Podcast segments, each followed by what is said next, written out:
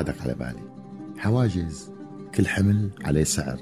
يا أما بدك تجيب فاتورة وورقة من المختار وموافقه أمنية وموافقة حزبية وموافقة روسية وإيرانية ودرزية وعلوية وشيعية وسنية. وآخر شيء بدك تدفع. إذا محمل بطاطا ولا محمل مخدرات المصاري بتمشي كل شيء بهالبلد.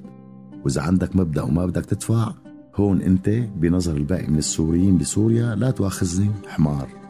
الحمار يلي منسب له الغباء طلع اذكى من كتار مفكرين هون اذكياء خود عندك مثلا.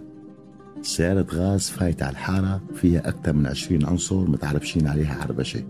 ووراها ماشي سيارة عسكرية فيها أكثر من 50 قنينة غاز.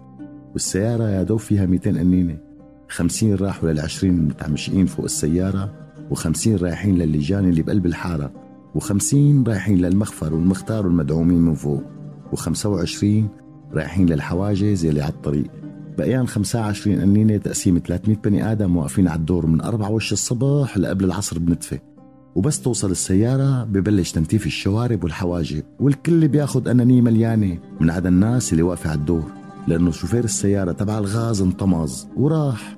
وبيرجع الواحد على بيته بعد كل هالتعب وقنينته فاضية وجيبته ما فيها غير حق القنينة. بيشتريها وبيشربها. لين ستعتيروا بهالبلد ما هيك بلد بدها قنينة. وبعدك على بالي.